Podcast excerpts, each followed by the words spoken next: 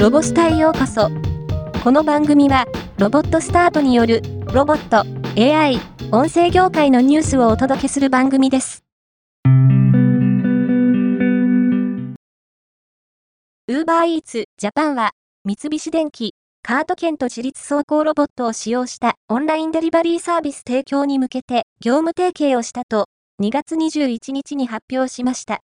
ロボットデリバリーサービスは2024年3月中に、東京都内の一部地域で開始する予定です。ウーバーイーツがロボットデリバリーサービスを提供するのは、米国に続き、世界2カ国目となり、カールト君が設計し、AI 技術を駆使したデリバリーロボットが、三菱電機による日本仕様への適合と導入、運用により、ウーバーイーツアプリ上で展開します。セガトイズは、すべての人がペットとの生活を始めることができるペットロボットの新ブランド、キミットを発表しました。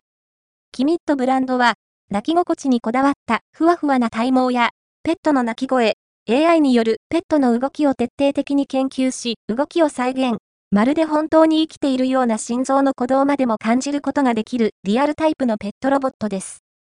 そのキミットブランド第1弾の商品として、穏やかな性格で特徴的な青い瞳を持つ長毛種の猫、ラグドールを再現したキミット、ラグドールを2月22日に発売開始しました。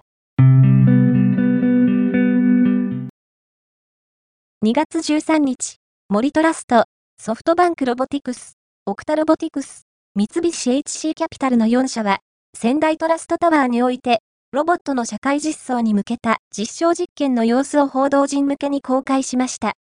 森トラストは、2014年度から、人とロボットが共存し、共同できるロボットフレンドリーな空間、環境の構築について研究を進めています。4社での共同研究は2021年度から実施しており、3期目となる今年度は、ホテルオフィス、商業施設の3つの機能を持つ複合施設、仙台トラストタワーにおいて、清掃ロボットや配送ロボットがエレベーターや自動ドアなどの障壁を乗り越えて縦横に移動する工程や、ロボット同士が協調し、衝突などを避ける方法、ロボットの自己位置認識のためのマーカー、標識の共有化などを総合的に検証しています。今回のニュースは以上です。もっと詳しい情報を知りたい場合、ロボスタで検索してみてください。